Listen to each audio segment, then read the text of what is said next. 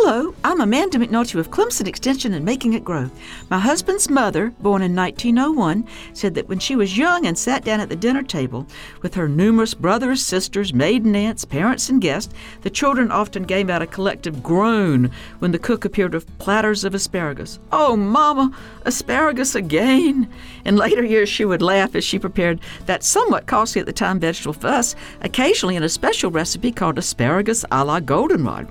South Carolina the 1920s through the 40s was a large asparagus producing state, with daily shipments via the Southern Railroad headed to New York, Philadelphia, and other northern cities. The broken spears or culls were equally delicious but not marketable, and for two months graced the tables of families living in Barnwell, Aiken, as well as Calhoun and other counties.